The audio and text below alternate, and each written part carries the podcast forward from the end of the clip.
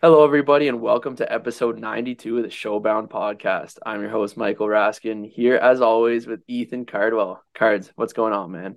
Uh, you know, not too much. Uh, another day, another dollar. Uh, it's a it's a beautiful snowy day here in Barrie, Ontario. So, uh, no, it was a good day though. Um, had practice and stuff like that. Got a nice long week here before uh, we hit the road for a three and three up to Saginaw, my old stomping grounds. We'll get into that in a little bit, but uh, no, I'm uh, I'm doing quite well. How about yourself? Everything's good here. It's snowy here as well in Niagara.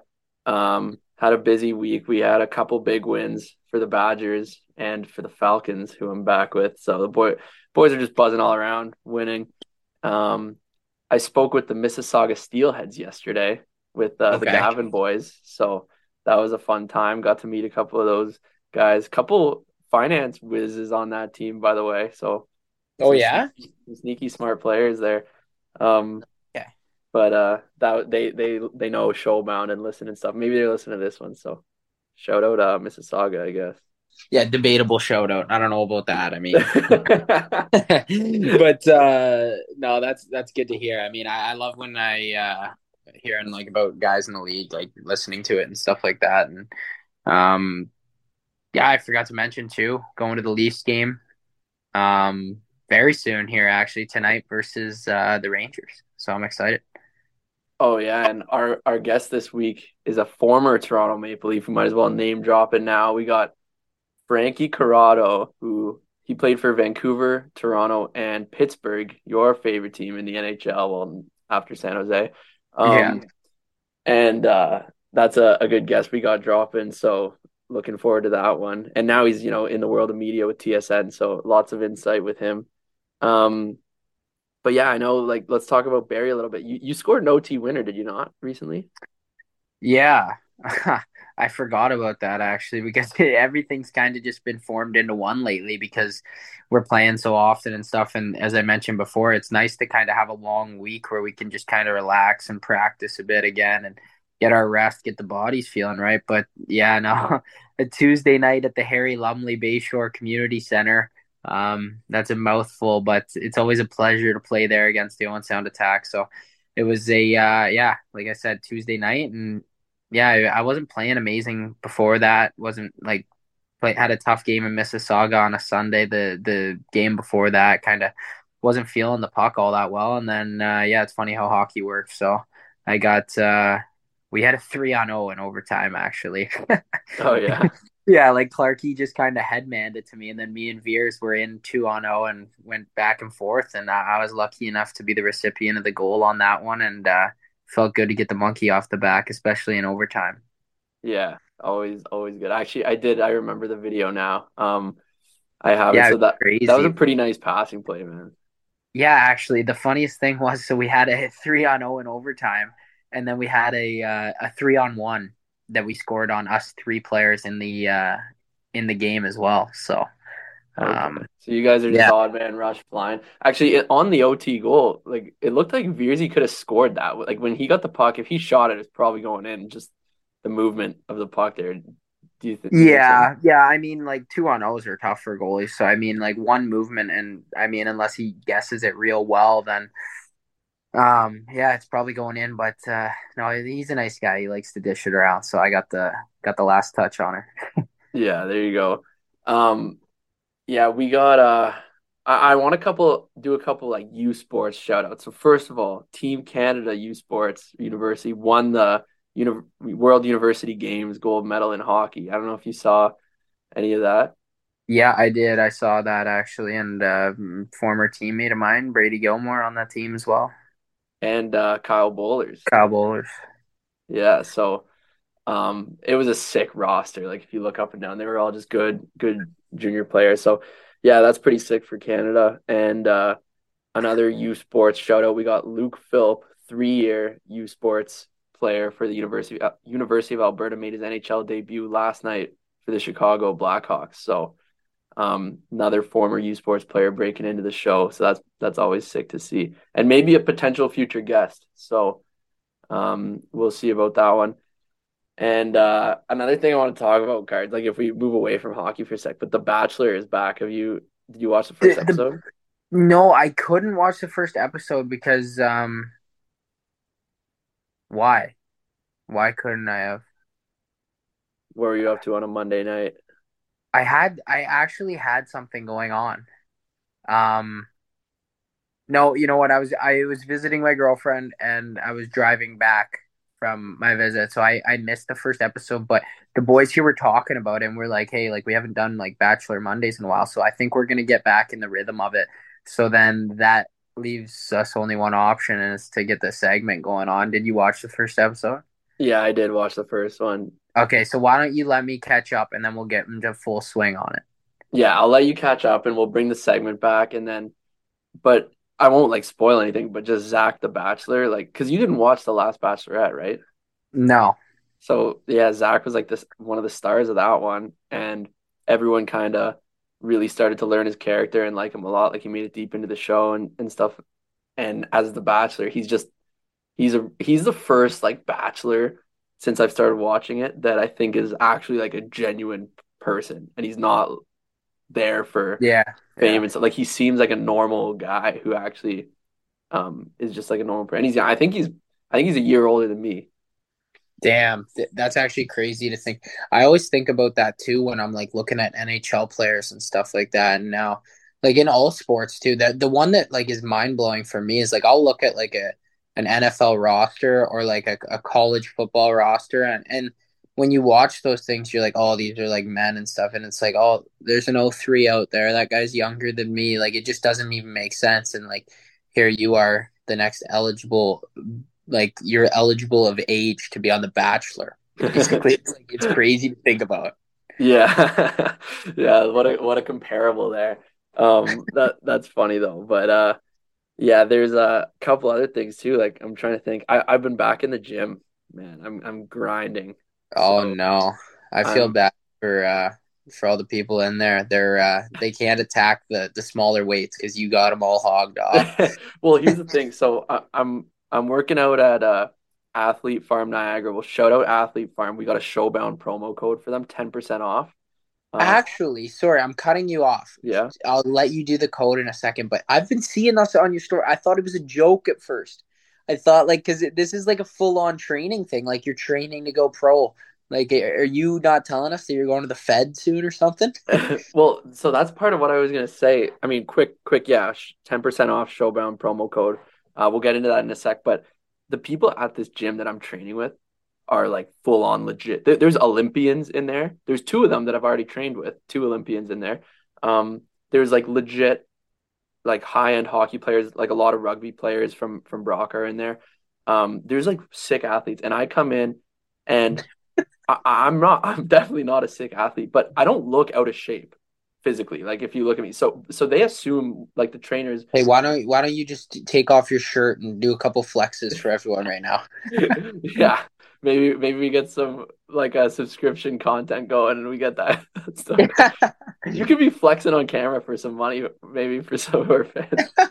Anyway, anyway, but point is, like, I'm I'm sitting there, and so they don't know like I'm as weak as I am, and I'm doing these workouts with these crazy athletes, like doing the same thing as them, and I'm dying like early, and it's a lot of it's like circuit based workouts, um, so it's more muscle endurance and, and cardio, which I I don't even have like on top of all the weights that I can't do.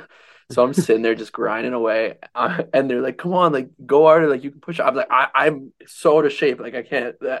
And they're like, they're but they're helping me get back in shape. Honestly, more than just get back in shape. I'm gonna be a freak. Like a couple more workouts, I'm gonna be like 6'4", 225. Yeah, like the workouts that I saw you doing, like at first I was like, oh, this is like just Rask messing around like on his Instagram. And then I, I'm like, I see it again and I'm like, oh, like this is like legit. And like the training isn't like, oh, okay, I'm to do a couple like curls and call it a day. Like you're doing like legit dynamic workouts. Like you're, like you're training to get back. So if any teams in the, in the Fed are listening to this, uh, I don't, I don't. I'm, I'm hanging. They're hung up. I'm not coming back. But, but I'm gonna honestly like it. It, it is a really sick gym, and the trainers are awesome. Let me just give this a quick little read here. Athlete Farm Niagara is a high performance athletic training facility that equips athletes to unleash greatness through purpose driven training. That's the thing, purpose driven training. It's not just like curls for the girls. Um, Whether you're an elite hockey player or someone who wants to stay in shape, be strong, and feel good, Athlete Farm Niagara will have you covered. And like I was saying before, you can book your first trial session now for free, or you can use the promo code SHOWBOUND for 10% off all training packages. Visit www.athletefarmniagara.com to book or find them on Instagram at Athlete Farm Niagara. Um, anyway, yeah, so I'm going to be a tank pretty soon and uh, shout out Athlete Farm Niagara. But it's uh, it's cool. Actually, our assistant coach at Brock is the owner of the gym. He's a former U Sports player as well, an ECHL player. Um, but he's just a beast in the gym, man. Like, yeah. Oh my god, we we we've had a couple guests uh on here. I think you know how sometimes we ask like, what would you do if you couldn't play hockey or whatever. Like we've had a few, I think, say like be a trainer, right? Yeah.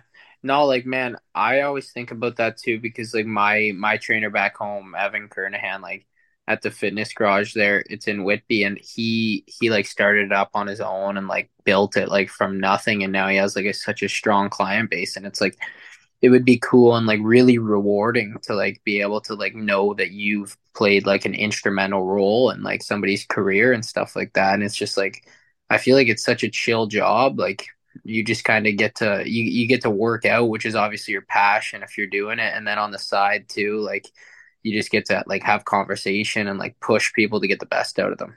Maybe post career cardsy maybe maybe we open up a gym i'll run the business of it. You can you can work work with the athletes and stuff. I'll do like the finance and all that. And with your connections we could get a get a real and thing going post career that would that actually be sick we can make some real money man. Open a few oh, locations. yeah. Oh yeah, you you put you put a little uh, synthetic ice in the back for some oh, shooting. Yeah. Get a get a skating treadmill, and you're well on your way. We can call it Showbound too, or something like that. Yeah, like, that's that's a good name for a, a hockey gym. Yeah, Showbound, the next generation, or something like that, because it'll be years removed for us. oh man, One, hey, once once you sign, let's get this signing bonus right into the first uh first investment on the land. that's, that's awesome. Hey, the Gavin guys are gonna love this if they're listening right now. oh yeah, just uh, yeah, send it, spend all all your money right away. Just to, oh, I'm opening a gym. anyway, uh, any anything else we want to talk about here before we flip it over to Frankie Corrado? Um, I want to talk a little bit about. I want to get your thoughts on the Bruce Boudreau um oh, situation yeah. in Vancouver. Um, obviously, like it's a tough situation and you can kind of see like he was so noticeably like upset about it and fair. Like i would be too. I'd be distraught i think. Like it's a very unseen situation in the sport and stuff like that. So from management side of the thing like you work on that side of it. So i don't have as well of a take maybe or or knowledge about that side of things. So i want to know what you think about what went down. Okay, yeah. So I'm gonna give a, a take that maybe most people might not uh, have heard or agree with. I, think in in most coaching change situations mid-season, um, this is how it normally goes down. Like they they knew they wanted Tocchet, but they got to go through the negotiations, the interviews, the HR process, like all all that stuff, and they didn't want it to get out. Like it got leaked. Now, in most cases, they're doing that stuff anyway. So then, right when they have Tocchet or like whatever the coach ready to be hired, they fire the guy and bring in the new coach immediately. But normally it just doesn't get out. They were doing that as a normal coaching change would happen, just like when Bruce came in last year. Um, but unfortunately, it got leaked, and so I think Vancouver didn't want to just fire him just because it got leaked. Like they still wanted to stick with their process that they were gonna do. And unfortunately for Bruce, it got out, and then he kind of knew, like, yeah, this is this is happening for real. But I don't think Vancouver was like trying to dick him around. They were just trying to go through their normal hiring process that they did a year before. And unfortunately, it got leaked and it led to the big thing. Now, I definitely feel bad for Bruce. Don't get me wrong. But from everyone's like ripping Vancouver. And at the end of the day, like the, the media, especially in a big market like that, are so, um, like there's so many insiders that are trying to get hands on it. So I don't think they should fire him just because they were going through the process that they were going to be going through already. Like so yeah. Here here's another way to look at it. So Bruce Boudreau is like a well liked coach by the fans and everything like that. He's never really done anything to upset anyone. put John Tortorella in his shoes, do people care? Probably not. they, I mean, I think Tortorella is hated by the fan base, man. I mean, there's definitely some that like him because you know, I'm just like saying, that. like in general, wherever he is, like if Tortorella was in Vancouver and that happened to him, or if he was in Arizona, say I don't know anywhere, but like if that situation went down, do you think the same reaction, or do you think it's no? I think they might say he. I think they might say he has it coming. I think, and yeah, because Bruce is such a well liked person, they they feel bad. He's just like a lovable guy, but you know, and Torts, like you're saying, isn't. I guess. Well, yeah, and it's like, and it also happens too in the in the for players like I mean, it, like when a player gets put on the waiver wire, they're just it's like okay, see ya. Like nobody like it kind of just happens quickly, and everyone like the player knows it's happening, but. I don't know. I think it's just because he is such a well liked guy that everyone has like such a connection to him and the Bruce there it is thing. Like I was at a restaurant after my game and like um I was just watching the game, and all of a sudden, the Bruce "There It Is" chant breaks out in the restaurant that I'm at. I'm like, "What's going on right now?" yeah, no, that was that was really cool by the fans. Honestly, man, like that was a yeah. a cool thing to see. And and just one comment on the waiver thing you're talking about. I don't know if you saw this. It was like a week or two ago, but you know, Dalps, obviously Zach Dalpe, like he was in the NHL for a while there, and he got yeah, you know what I'm saying. His, his I saw this. so let me let me just ex- I guess I'll uh I'll explain for the listeners who, who wouldn't have seen it, but Zach Dalpe, who we've had on like a great interview, someone we are gonna hey, we're gonna have him back on. We gotta have him back on soon. We have to, especially now that like we were talking about him like being set in the A and stuff, and he was like, No, like I wanna make it and like to see like how this year's unfolded for him.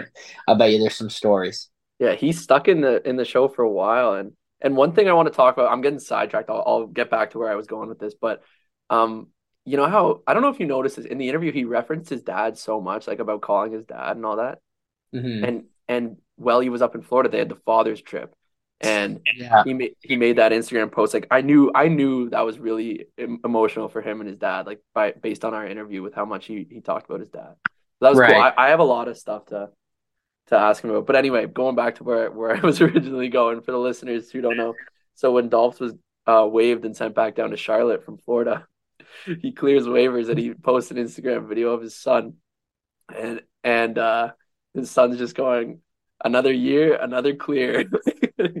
Every year he gets sent down and waived. It, it, was just so funny. Like it's I don't know how old he's like six years old maybe. Um, so it was just hilarious to see that. But dude, um, I was laughing yeah. my ass off when I saw that. That just it just also goes to show you how much of like a uh, like a lighthearted guy he is himself. Just to be able to joke about that, like, cause some guys would be like really pissed off and stuff, but uh, yeah, for him to be able to make jokes about it and stuff. And he's one of my favorite follows on Instagram. He's always got some funny stuff going on there with his kids and stuff like that. Yeah, he's so funny, man. I I, I love Dolph. We'll, we'll definitely get him back on, but uh, yeah, no, good thing you actually brought up the Bruce situation. I did want to talk about it. We've kind of we is there any any other NHL sort of things we got to talk about? Um, this kind of thing. Uh, Bruce was the big story of the week, no doubt. I mean, there's the obvious like McDavid's on a different level, and we got Bedard who's also like doing McDavid things in the dub. So there's all that. Don't um, look now. Cole Perfetti's coming for the Calder. He's, yeah, uh, he's starting to tear it up now. Find his stride. Like really get stuck in. I mean, he got was out for a few games, but uh, to see him dialed in now, I've been talking to him. I've been saying like, let's make a push for the Calder here. So um, but no, he's he's playing really well, so that's good to see. Yeah, he is. I keep I always just go through the the scores of, of games and see who's just getting points and stuff, and I see he he's in there every night with an assist or a goal, and like he's doing well. So maybe we get Fets back on, man. Yeah, we could. I mean, we got a ton of guys lined up right yeah, now. Yeah, we're we're yeah we're we're working to get a bunch of good interviews lined up, and um, yeah, I I think we should also address the fact that like the reason we're so out of sorts and stuff right now is we all have so Raskin's working for two teams right now. I'm playing for the Colts and we like we're in the final stretch of the season here. And normally the people that we're gonna meet with are also in the final stretch of the season. So to be able to line up three schedules is real tough. So I know it's no one's yeah. fault but our own, but uh, just bear with us. Um, and it, and it will get better. Yeah, and we're gonna we're working on banking some interviews now. Cards, I got eight games in ten days right now. I'm in the middle of it. Isn't that nuts?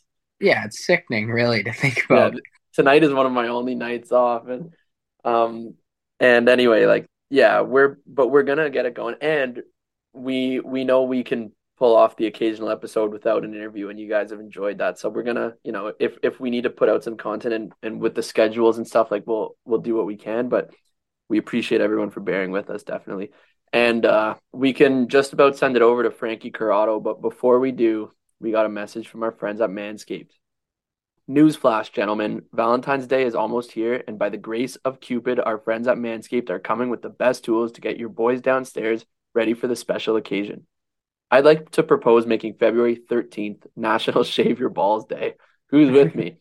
Get lucky this V Day and join the 7 million men worldwide who trust Manscaped, the leaders in below the waist grooming, with our exclusive offer.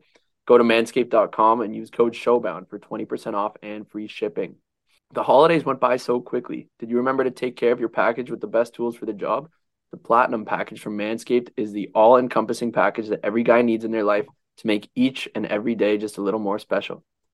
The headliner in this package is the Lawnmower 4.0. The trimmer's advanced skin safe technology reduces cuts and nicks on your delicate parts. It even has a 4000K LED spotlight so you can shave anywhere your heart desires. Did I mention that it's waterproof too? This package also includes the Weed Whacker nose and ear hair trimmer to whack all the worst of your weeds. Manscaped even threw in two free gifts their shed travel bag and anti chafing boxer briefs to keep your boys stored comfortably.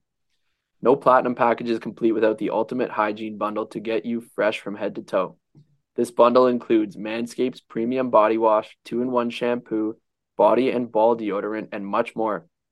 Infused with aloe vera and sea salt, Manscaped's body wash will have your skin feeling clean, fresh, and hydrated all date night long.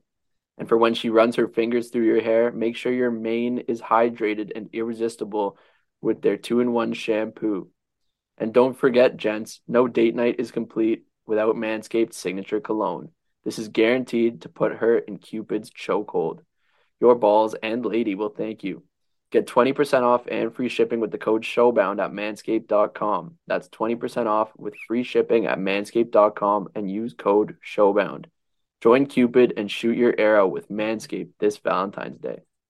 All right, we're pleased to be joined now by Frankie Corrado. Frankie, how's it going, man? Good man. How you doing? Good. So let me explain for for you and for the listeners. I, am going solo right now. I have a co-host. His name's Ethan Cardwell. Do you know him?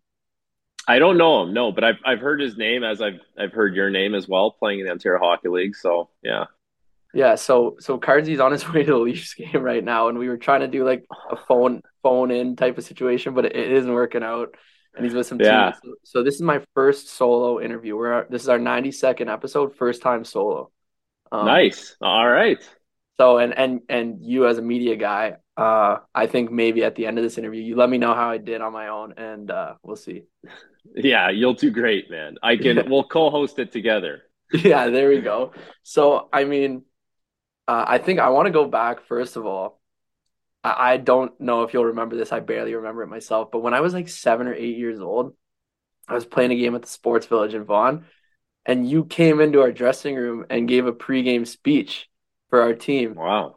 and uh, I, I, don't remember the situation or, or anything. I just remember uh, you must have been on the Leafs or something. But at that point, I, I, I, don't know. But it was really cool. And I remember that. And, and uh, when the Gavin guys texted me, like, oh, you want Frankie Corrado on? I was like, no way. Like, I love this guy. He pumped me up before a game.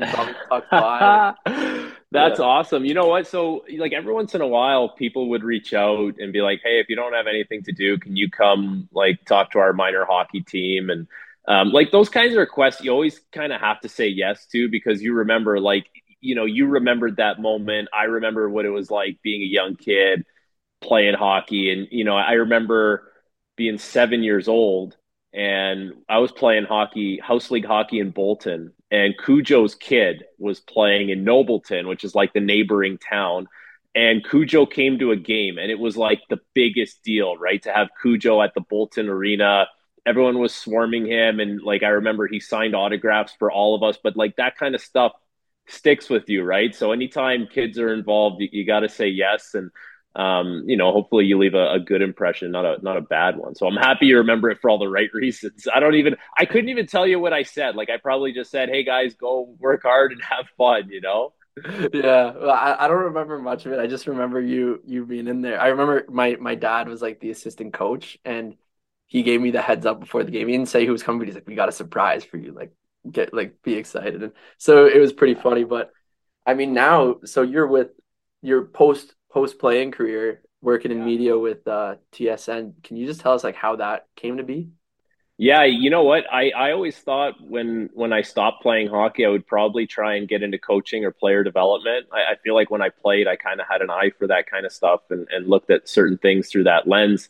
Um, and so basically, I was playing in the KHL, um, had come home with like, I just had this, you know, long laundry list of injuries over the last, let's say, five years of my career. And playing in the KHL had another one that basically sent me home to try and rehab it with the the, the hopes and intentions of going back and playing. As things dragged out, it, it looked like it wasn't going to happen.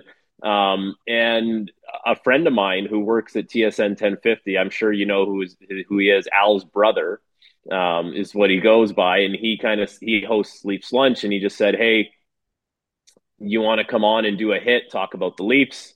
I said, yeah, no problem. And I, I, guess it went pretty well. And then the producer, Stephanie, um, asked if I had any interest in co hosting a couple shows with Al's brother because Julia, who's the normal co host, was going to cover the World Juniors. So obviously I said yes. We did a couple shows, didn't think anything of it. And then I got another um, call from a producer on the TV side at TSN asking if I wanted to get involved with the CHL, uh, which was a new property they were doing. And so that's how it started. And then from there it, it snowballed into doing leaf games on radio uh, doing the pregame shows the intermissions the post games um, my buddy carlo Colaiacovo, who hosts the morning show was awesome in like getting me more reps on the morning show with him we would do a you know we still do it like a 15 20 minute segment once or twice a week called d to d where we just kind of chat about hockey and stuff like that and so as I kind of got more comfortable and more reps over the summer, it kind of turned into, hey, you know, we, we could we could use you on some broadcasts, on some Sports Center, um, Overdrive, all these kinds of things. And like my my I guess my thought process was just say yes to everything you possibly can do. Um, and it kind of you know, going back to when I played where I was not available a lot and very injured, it, it, feels like now it's I'm very available. And so I try and put myself out there as much as I can. And so, you know, with the way things have kind of heated up here, like, I, you know, player development, coaching, that kind of stuff remains out of sight, out of mind. And now, you know, I, I get to watch hockey through a critical eye and, and talk about it and um, try and share my experiences that way. So it really started with you know a, a, minimal thing and snowballed into what it is now where i'm working you know 20 to 25 days a month. Okay. Wow. So look at you go. So i mean we'll get into your playing career and stuff too but i just have a lot of questions about this. So did you know by the end like by the summer that you you weren't going to be playing again this year? Yeah you know what? So i trained all summer. Um, i did my rehab I did my training i was skating.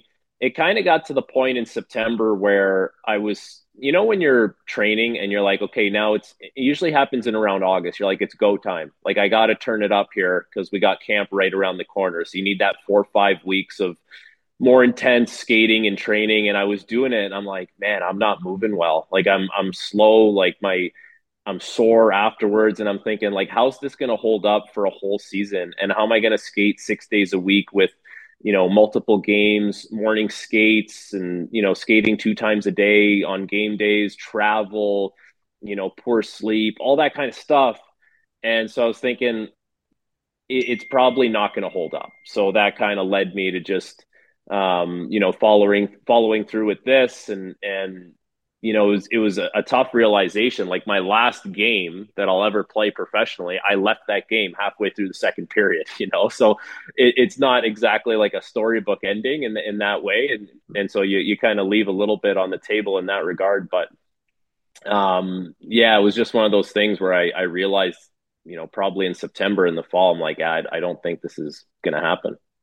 Yeah. Well, I mean, good for you. Some people can't figure it out right away and you you look you already and looks yeah the thing is the thing is yeah but the thing is like i probably pushed it through a couple too many injuries where i was holding on to it already you know so i think I finally got to the point where I'm like, I just, I, you travel halfway around the world to go play in Europe, and you know you want to stay there for the whole whatever it is eight month season, and to just go and have to come back, it's it, you put your whole life on pause that way. So yeah, it definitely it, it hit it hit hard, but that's kind of the way it goes. Yeah. So I want to quickly go touch on your OHL career, mostly with uh, the Sudbury Wolves. What I wanted to bring up was when I was like doing a little research on you, I couldn't believe this, but you played with two of my buddies, Brody Silk and Jeff Corbett, and I was shocked yeah. that you you lined up with those guys. I love those guys. I was with them at Brock University, and uh, like what, what I just want to know what was like Silky like in junior.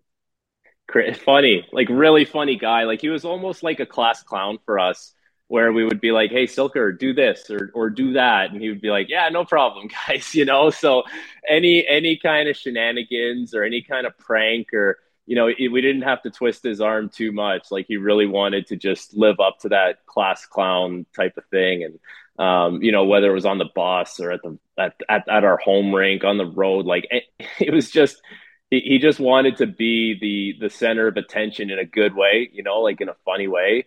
Um, and then Corbs was like, as you know, like really good guy, like really committed to trying to get better at hockey. And, and he was one of those guys, like he was a defenseman. So I probably spent a little more time with him. Like, you know, he always wanted to do stuff after practice. And like, I, I think that was the thing that really stuck out about Corbs is, is just like, he always wanted to get better. He always asked questions.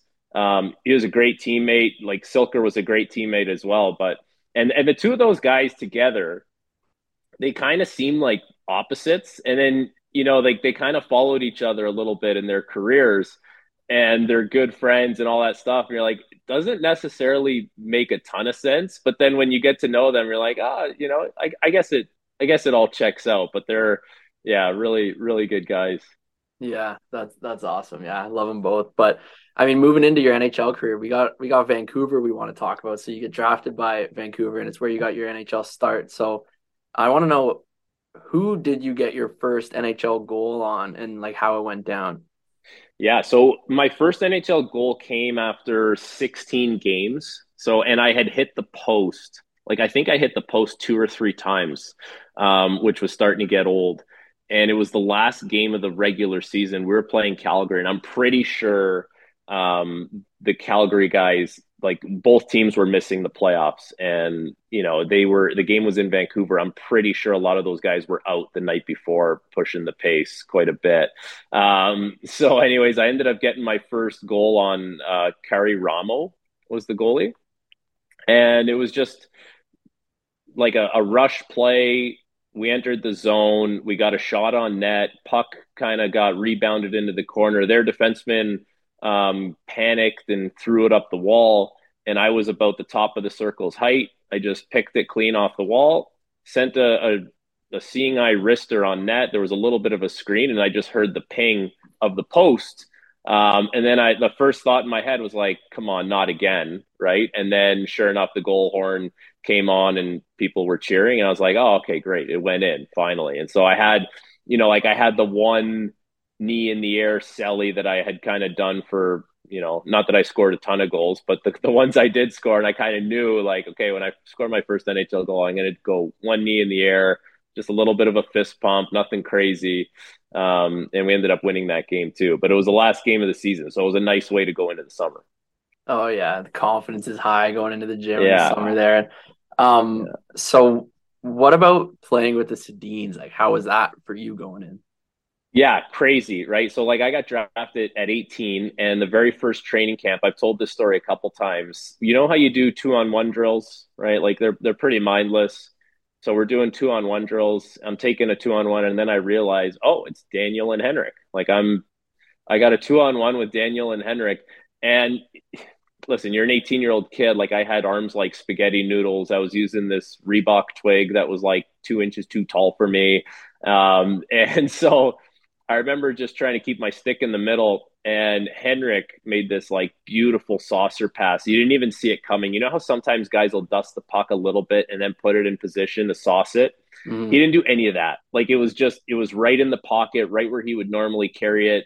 And he sauced it. He feathered it right over my stick. By the time like I realized that he'd released it, it was already getting ready to land on Daniel's stick, and he just one timed it, and it was the most beautiful thing. And that was kind of like a little bit of a like a wow moment for me. Um, just even you know being at an NHL training camp and seeing those guys in action. But like the best way um, I used to describe the way they play, they practice. It's like a if you ever play a video game and there's like a glitch, you know, where where things just always go their way and they're always the puck always followed each other, and it's not like they were yelling or talking much on the ice. There was always like an understanding of of where the other one's going to be, and they were so good. This is such an underrated skill.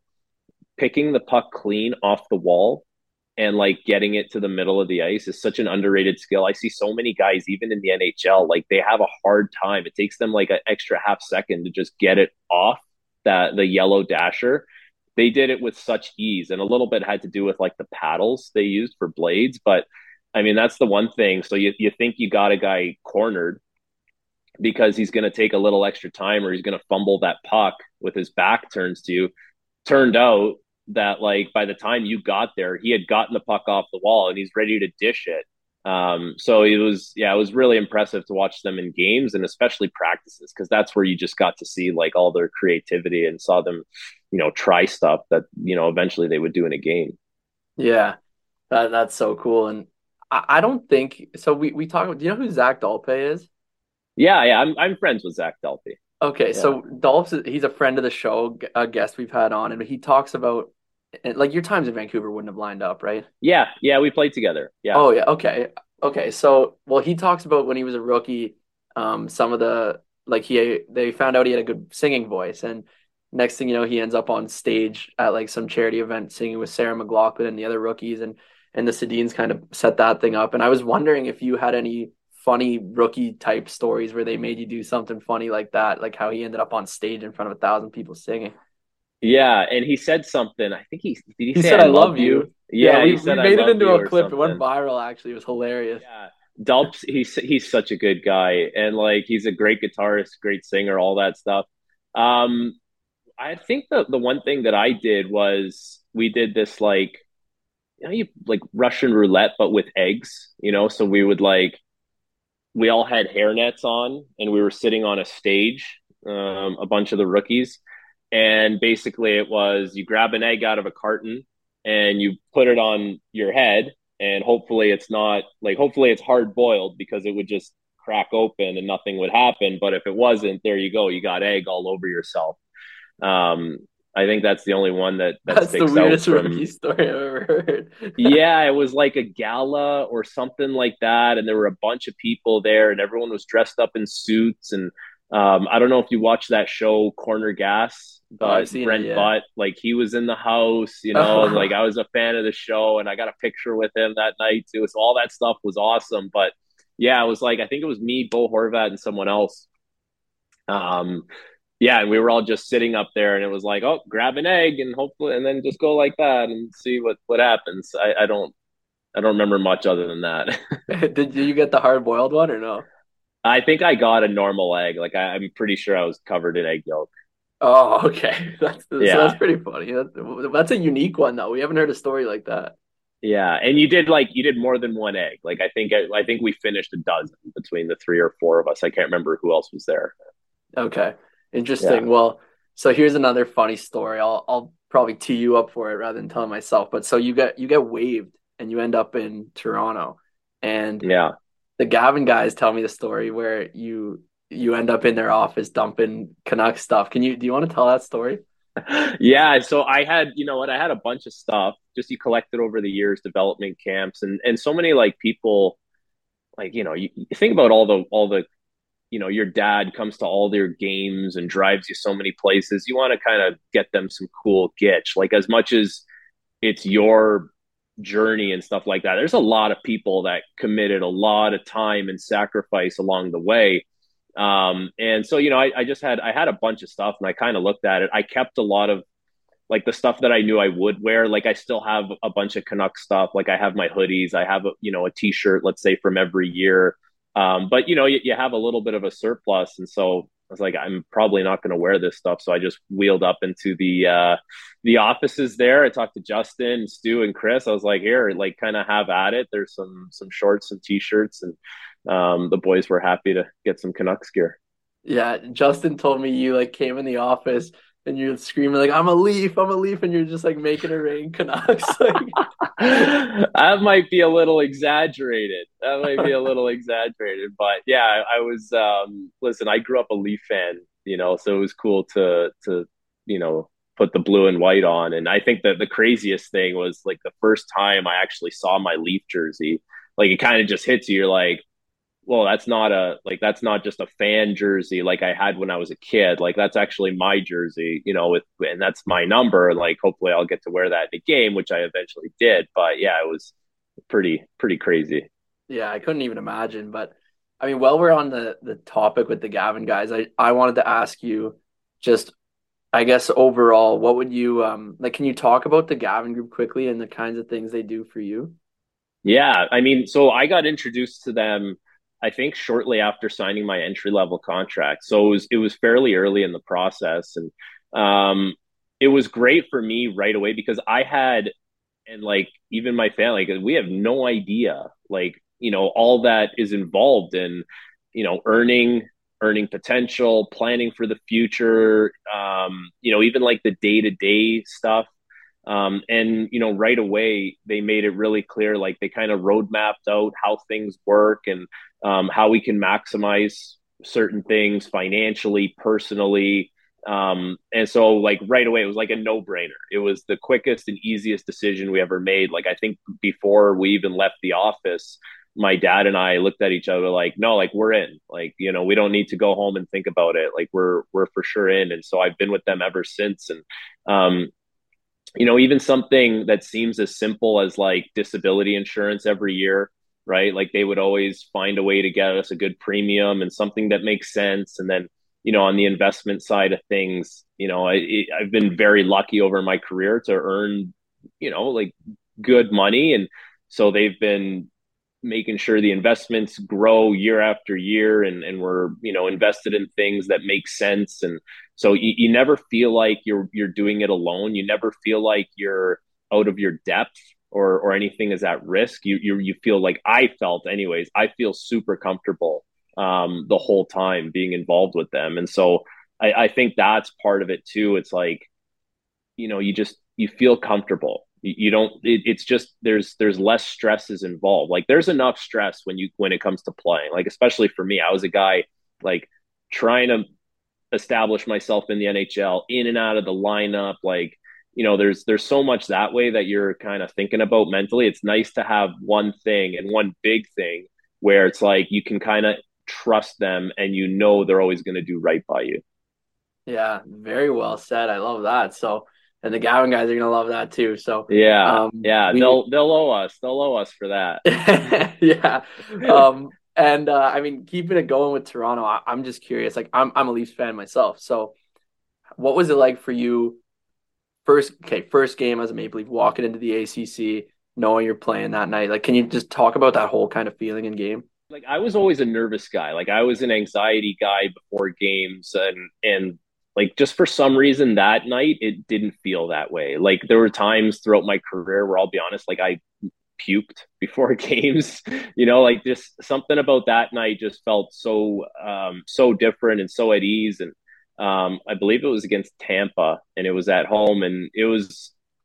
I, I look back now, and people who came to the game sent me videos, um, you know, in warm up, and I've I've watched it not too long ago, and I'm like, why the hell am I skating so fast? It's warm up, you know. But like, it's just you're not even thinking about anything. You can't wait to get out there. Like I, I had got claimed on waivers in October, early October, and I didn't make my debut until I believe it was December 15th.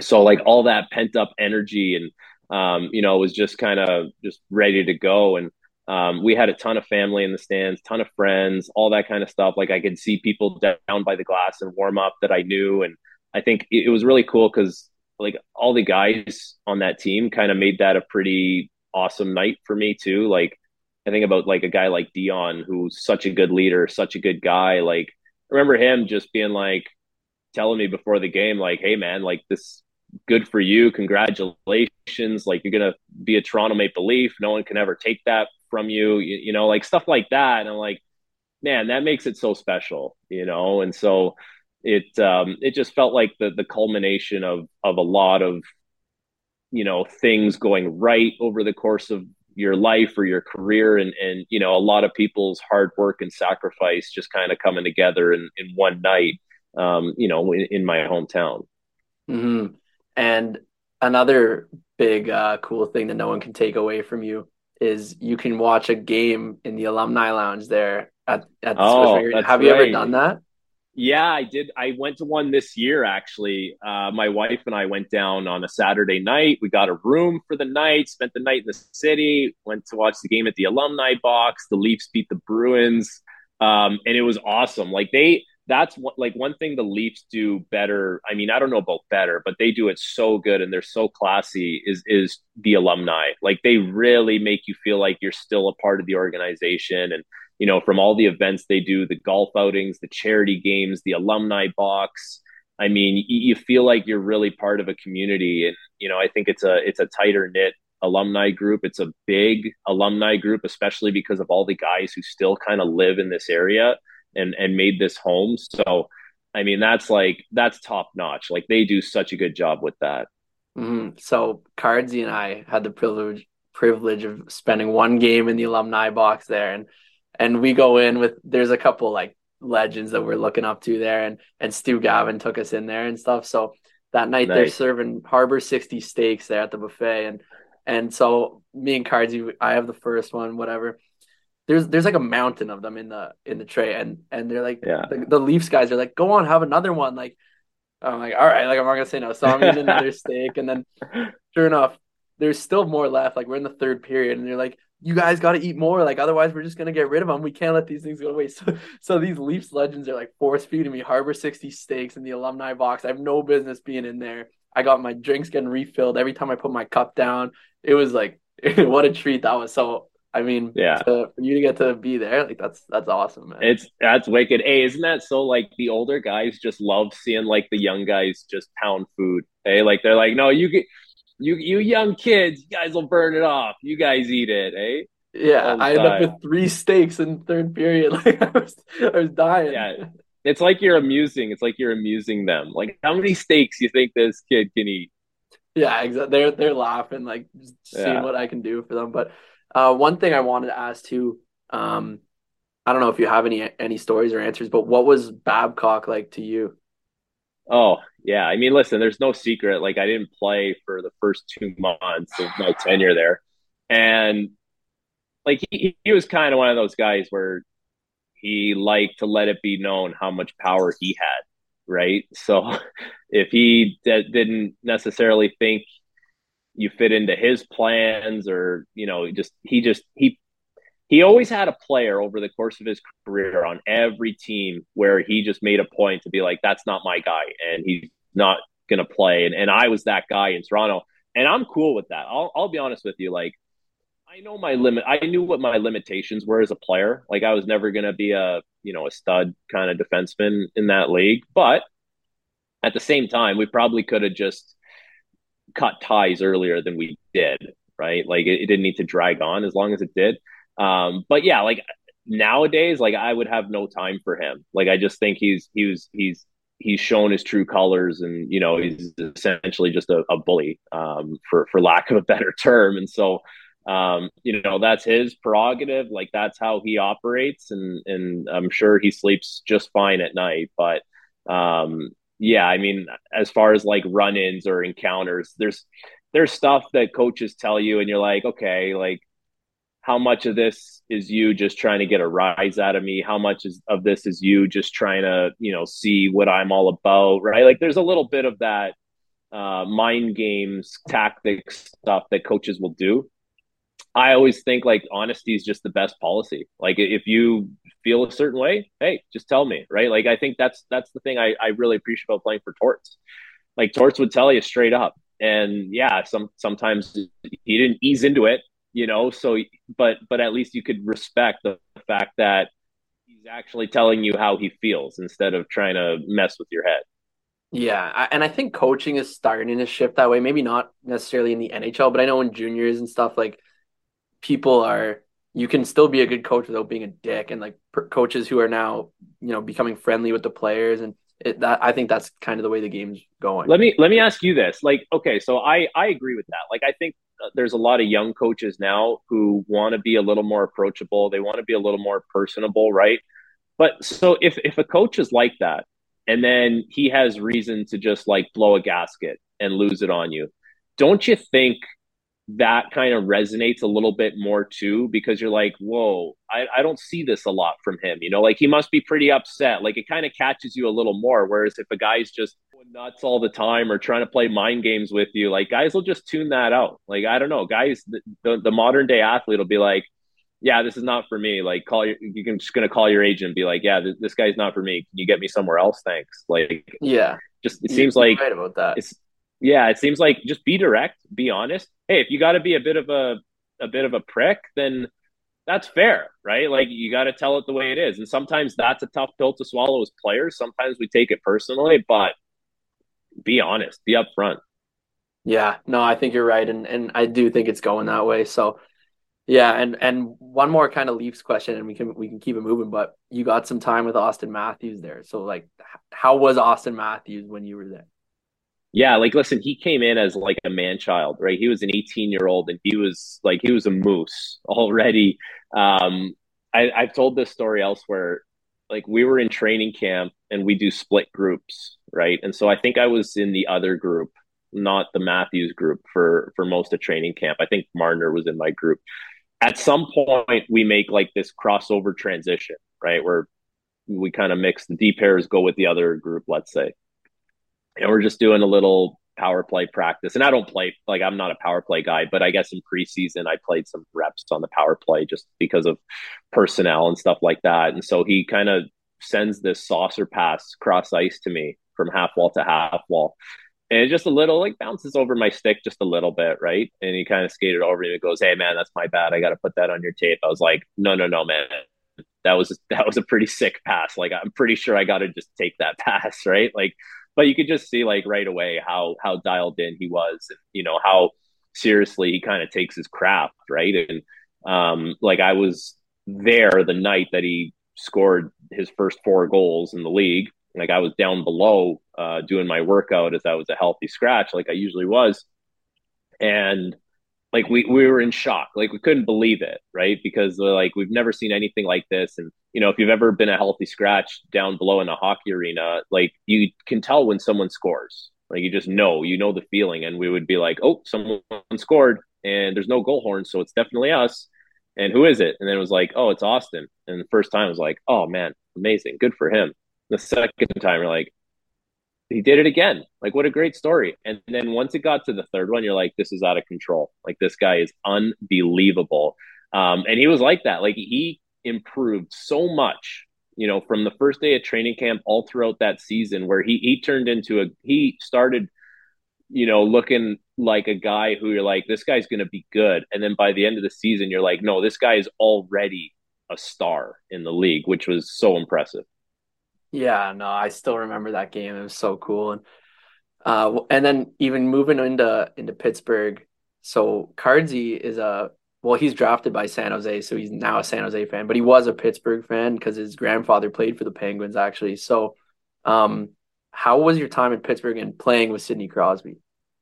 Yeah, it was cool. Like I wasn't there that much. I only, I think I only played seven games with the Pens, but I was there like prior to um tearing my ACL, I had been there for about two or three months. Same kind of thing, like just wasn't getting in the lineup. It was a healthy scratch, all that kind of stuff. And um, like here's here's a story about Sid. Like there was a day off that was a, a, day off for everyone except for the guys that haven't been playing. So I was at the arena, maybe a couple other guys. And so we're going into the weight room just to warm up, roll out, all that stuff. And there's Sid, like he's got like two plates on the on the on the bar and he's doing like split squats and we're like oh we didn't even know anyone else was here right but there's you know there he is you know putting in a big leg workout and no one told him he had to but that's just the kind of guy like that's that's how he operates and eh, you know like even I've seen some star players where they practice, they're on the ice for 30, 35 minutes. They're the first guys off, they're showered, they're gone. And like, hey, that's all good. But Sid will grab you. Like he'll grab a guy like me, let's say, and be like, I need you to pass to me from here to here, and I'm I need to work on this. Can you do that for me? I'm like, uh, yeah, I'll pretty much I'll pass to you wherever you want, man. Like, uh, I think that's pretty cool. And so, you know, he would always want to do stuff with guys after practice, and and I just think like he's so hardworking,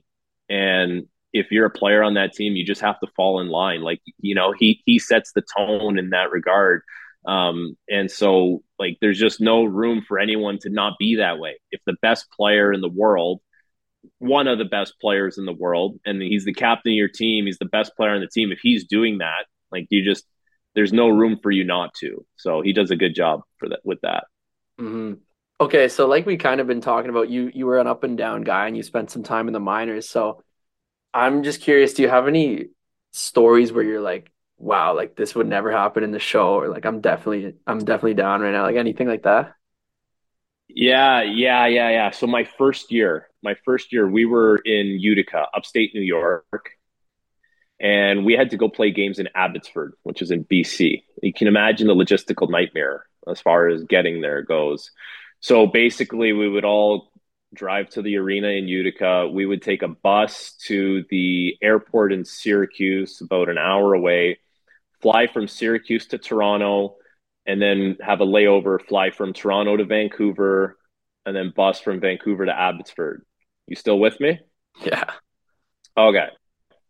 So we get to the airport in Syracuse, and I guess like because we were a brand new team, like we had never done this before.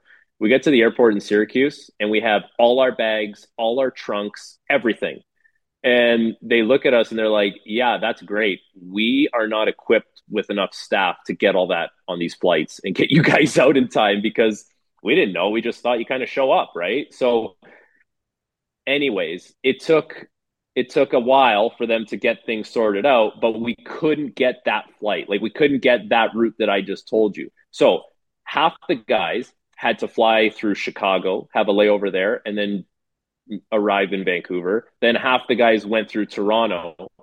And we were literally sitting there checking bags ourselves, like one at a time, like for, I don't know, man, it, it must have taken at least an hour and a half to get everything checked in because we had never done it before.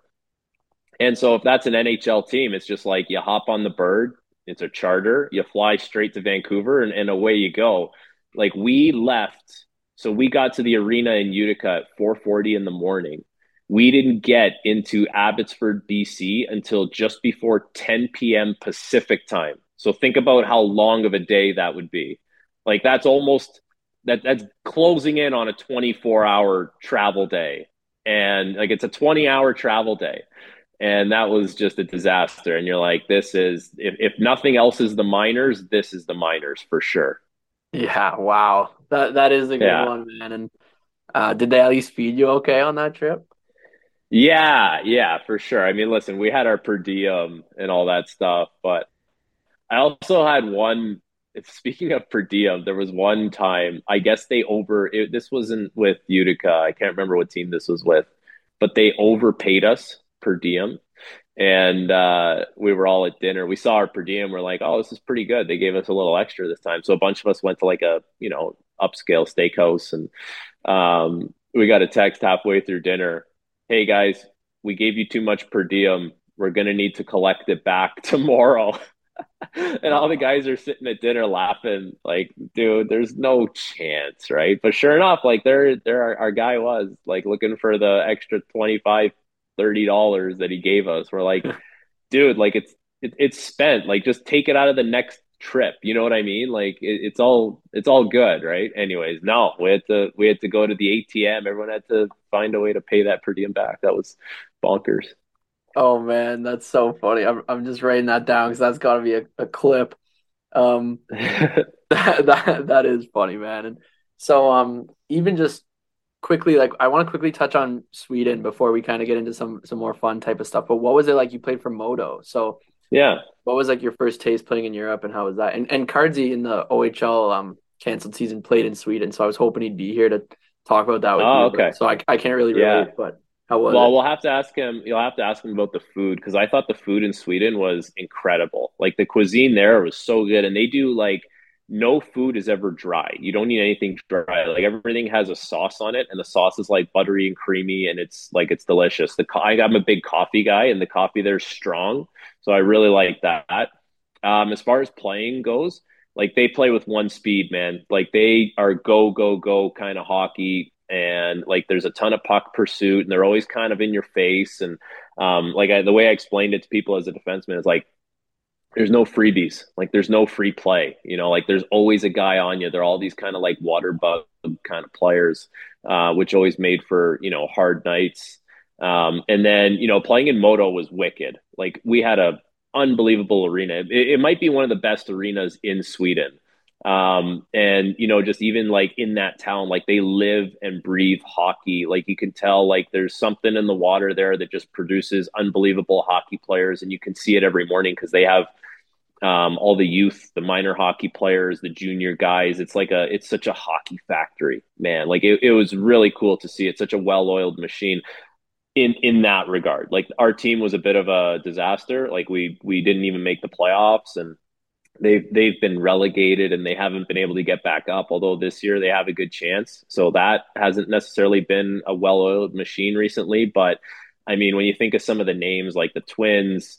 Naslund, Forsberg, Victor Hedman, Linus Ullmark, uh, Victor Olofsson, like the list of unbelievable players that, that came from there, just it, it's so long um, and they're all unbelievable. So it was it was really cool. It was really eye opening to see a city like that where hockey's just literally the the main event and, and the main attraction, and, and it's kind of what everyone just kind of lives and breathes there. Yeah, I mean, for for those who don't know about European hockey and stuff, like MoDo is a name that most people know in Sweden. So Yeah. like Yeah, there you go, there you have it, even over here. So that that's super cool. It must have been awesome, and you get to be that like celebrity again. Like you're still living it in the show, and Well, it was interesting though because they kind of let you be. Like we had, uh, we had our names on our cars, name and number on our cars. So like everywhere I went in the city, there it was number five, Frank Corrado, and you, you'd be surprised at how little people actually would come up to you, and maybe they just didn't like us, but you know we would kind of you know all the imports we would roll around, go to restaurants and and go around the town. It's like people just kind of let you do your thing, and I, I thought that was interesting too. that that's crazy about the car thing. Where- did you see this thing and you're like, take it off? Like, how do you react to that? All of all all the imports like anyone who had a car deal with the team had their name and number on the car so anywhere like you could see where the boys were you know like you kind of roll around town and you're like oh what's going on over here you, you fire a text like hey, i see the car what's going on That's wild. yeah Okay, Yeah. wow. Um, all right, so we got a couple fun things to kind of wrap it up here. We'll, we'll we got some personality questions to start with, get to know you a little bit more. So, how would your teammates describe you? um probably like high strung Okay. yeah You think that's like a a good thing? No, I don't think that's necessarily a good thing. I just think like if you're a guy that's puking before games and you're nervous and anxious and you're doing a 30 minute warm up for a practice, like they probably your teammates just probably think you got to relax a little bit. Yeah, uh, that's fair enough. Were were you nervous for AHL games or just for show games? I, I think it, it got to the point where like as the injuries piled up, I would get more and more nervous because I was like, man, I just hope I get out of this one feeling good, you know? Yeah. Do you have any like lingering things now?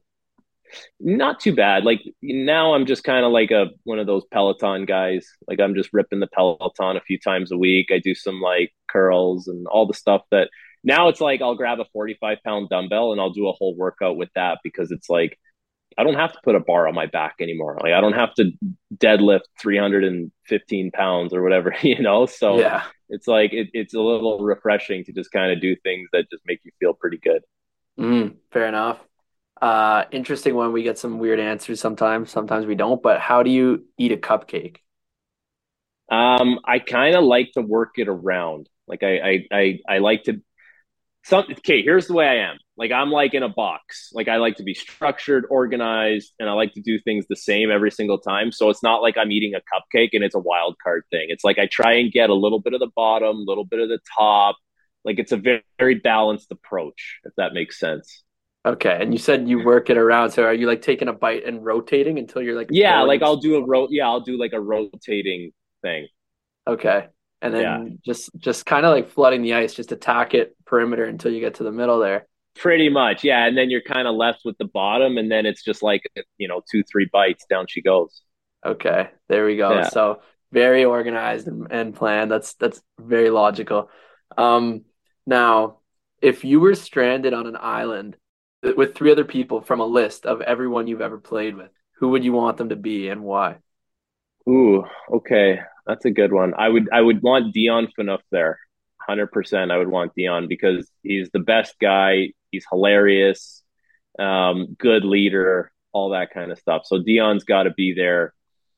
Um, who else? Who else would I want there? Like who? Oh, my buddy. Like I got I got to have my main man, Josh Leivo. We were we were oh, roommates yeah. in Sudbury in junior. Uh, we got along great still keep in touch to this day. Like that's that's my guy. So I got to have Josh there. Um, and then if there's one more guy that I played with, hey, that's a good one. Oh, guy I played in in Sweden with Brendan Mikkelson. He played in the NHL. He played for uh, he played for Anaheim and Calgary and Tampa. We hit it off in Sweden, um, and he's just like he's the. You think I'm like I'm not that organized and detailed compared to him. Like this guy is so dialed in in every aspect of life. I think he's actually working in the financial um, sector now. So yeah, those those would be my three guys. Okay, very good. And now we'll yeah. get into some uh, this or that questions. So I'm just gonna list things, two options, and you just pick your one. we move to the next. Just rip rip through these. So yeah, uh, shoot first or pass first. Mm, shoot first. Black tape or white tape. Black tape. Sidney Crosby or the Sedins? Ooh, Sid.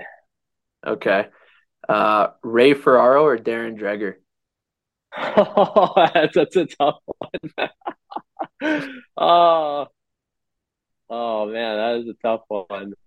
I mean, I work like I don't work with Ray anymore, like because Ray's doing ESPN now, but and I work with Dregs, so it, it it's got to be Dregs. That's my coworker okay, there we go. Drag yeah. and hey, Dregs is a former guest of our podcast too, so we support that answer. Okay, shout out to Dregs. I talk to Dregs when I need, uh, you know, scoops or stuff like that. So yeah. Mm-hmm. Okay, uh, ice cream or milkshake? Ice cream. Candy or chocolate? Chocolate. Yeah, and last one: yeah. breakfast for dinner or dinner for breakfast? Breakfast for dinner all day. Okay, I'm with you on that yeah. one. All right, sweet. So now all we have left, we have some fan questions for you, and then we can let you go. And I guess actually, right. you want to tell the listeners what you got going on tonight? I we haven't even said it. Oh yeah, sure. That yeah, tonight uh, we got the CHL Top Prospects game on TSN. Connor Bedard will be playing. Um, games out in Vancouver. The thing that I'm kind of like most interested in is this: Bedard has dominated the WHL as at an early age, as a 15 year old, 16 year old, now as a 17 year old. He dominated the World Juniors as a 17 year old tournament that's designed for 19 and 20 year olds.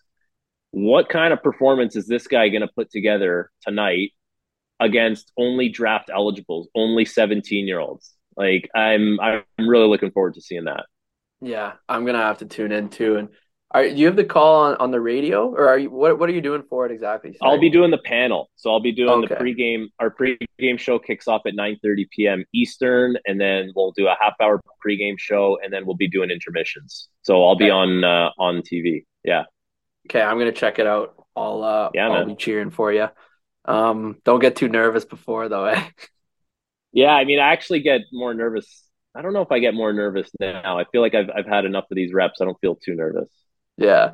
Um, anyway, so okay, couple couple fan questions here. So I mean, you've had some some pretty big name coaches through your career. So do you have any funny coach stories? Ooh, funny coach stories. Yeah, I mean, yes, for sure. Um, I'm just trying to think of the guys I'll, I'll tell you a good Torts one.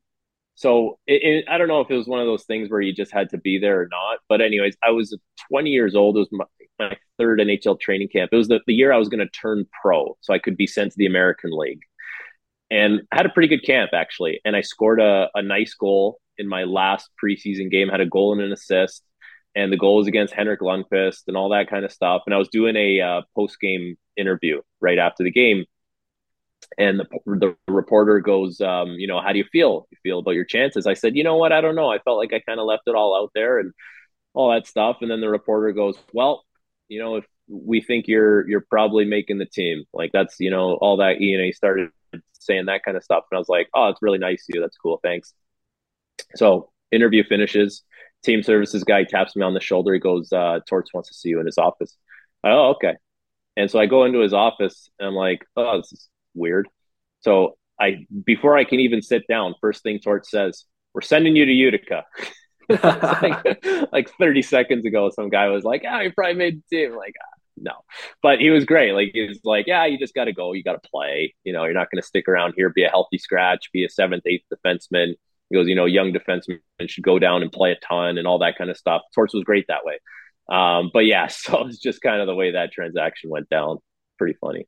Yeah, it is funny, but it's straight up and honest, just like you said earlier. So you can appreciate that for for sure. Yeah, yeah, yeah. Um, who was the funniest person that you've played with? Funniest guy I played with, like Leo Komarov was was uh, pretty funny. Uh, Dion Phaneuf was was really really funny. Like I don't know, something about Dion just cracked me up every single day. He he wasn't even trying to be funny a lot of the times, but it just it just made me crack up. Okay. Um, yeah. Do you have any good locker room prank stories or just prank stories in general?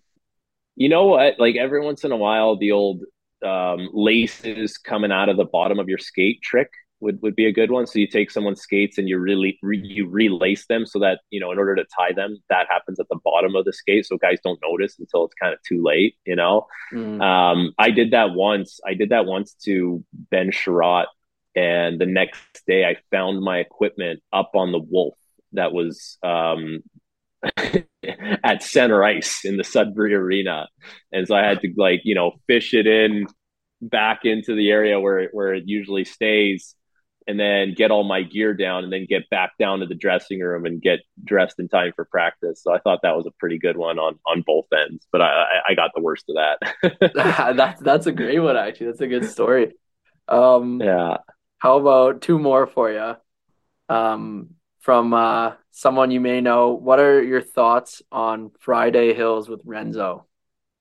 Oh, the best, the best. Yeah, I mean, like you just show up and you're like, what does this diabolical man have planned for us? And he kind of just runs it down, and everything he says, your heart just sinks a little bit more, and you're like, no, and then he says the next thing, you're like, no. And then he's like, all right, boys, get to it. And it's a good, like, it, it's fun at the end of the day. It's a great workout, but it is such a grind. Um, and Renzo's the man. Who who sent that one in? Uh, Jordan Sandbrook sent that one in. Oh, nice. Yeah, yeah, he's a good dude. Awesome. Yeah. So yeah. just to explain, I think for the listeners who don't know, I think it's you just like put a bunch of weights on your back and you're running hills. Is that what it is? Pretty much, yeah. So he's got like a bunch of things, like you know, he's got like tell you to do a bunch of like crawls up the hill. So you do like forward crawls up the hill, backward crawls up the hill. And we're not talking like a mound. Like this is like a legitimate, like almost a ski hill, if you want to call it that, right? Um, and then he's got like sleds, he's got chains, he's got tires, he's got weight vests, he's got kettlebells, and basically you just got to do all these exercises with all these things up the hill and a certain amount of times. And like that's like an hour. Like it's an hour of of hell, basically. Okay. Wow. Must feel good coming out of that one though. And then uh, it does. Yeah. Uh, last fan question for you. Do you have any weird or like what's your weirdest fan interaction that you've ever had? I was going through this phase where I didn't want to like bump too many high fives with fans and stuff because I'm like I touch my face with my glove a lot, right? and it's like I feel like the more high fives we do, the more that's uh, not that I'm a germaphobe. I don't know. Anyways, I would just reserve it for like mostly children, let's say, right? Because kids, you can't really say no to them. And uh, we were at a fan event, and a lady comes up to me. She goes, "How come you don't give everyone high fives?" I was like, "Well, that's interesting." I said, "How did you even notice that?" Yeah, I see you. You you don't give everyone high fives. You're one of the only. You're the only guy that doesn't do it. like, I said, I'll, I'll, be honest with you. So I told her, and she was like, "Okay, I, I can understand that. I can respect that." Yeah. Okay, yeah, especially now yeah. post COVID, I think that's very reasonable too. Dude, this was like way pre COVID. I was ahead yeah. of my time. Yeah. Yeah, you were. You were a trendsetter. Um that's yeah.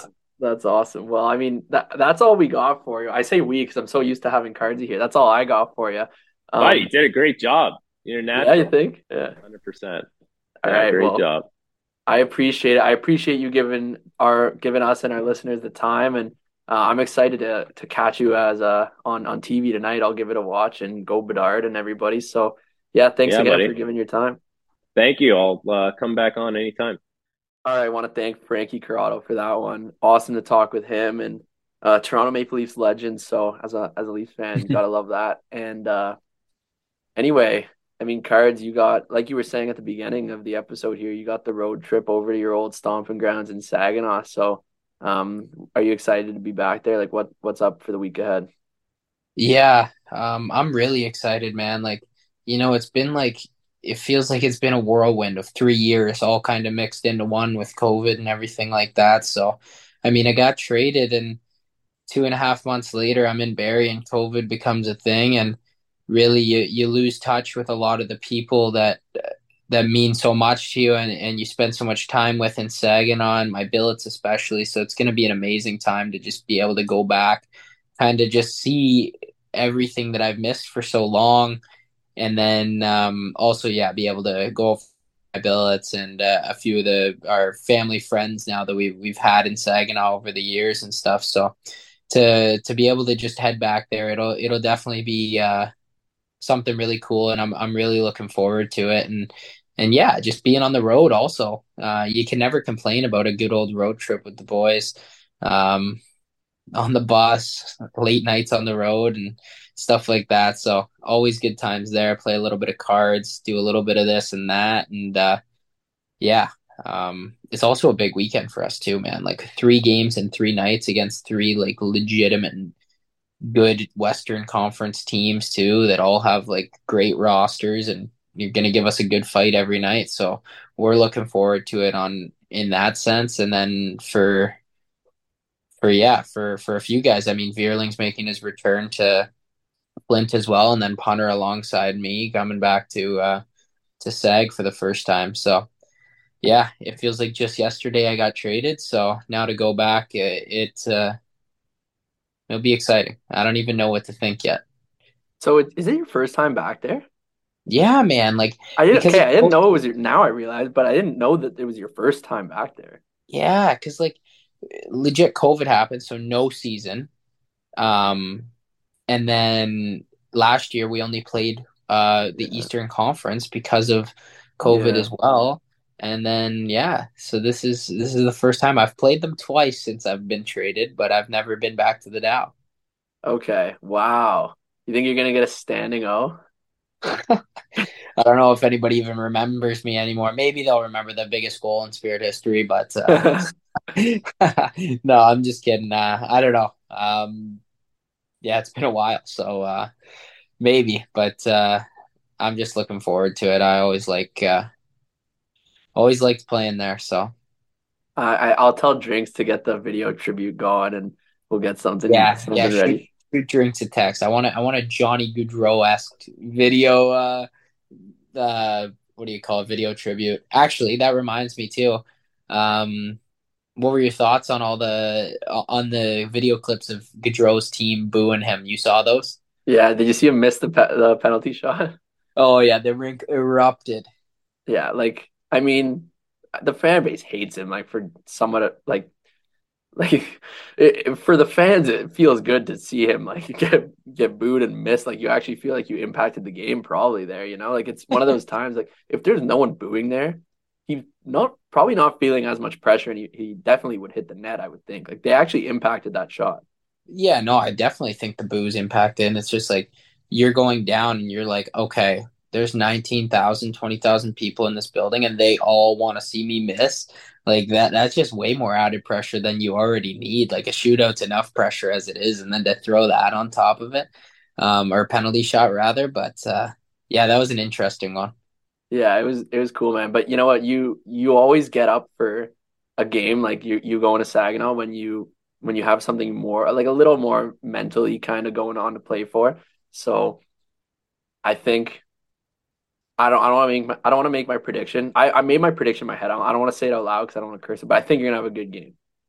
Yeah, I hope so, man. I yeah, I'm really amped up. So hopefully, hopefully I get the booze. I didn't leave in free agency though, so I mean, uh, they're gonna be booing drinks. They're gonna be booing drinks for trading you. He's gonna yeah. get the booze. oh, that's hilarious, man.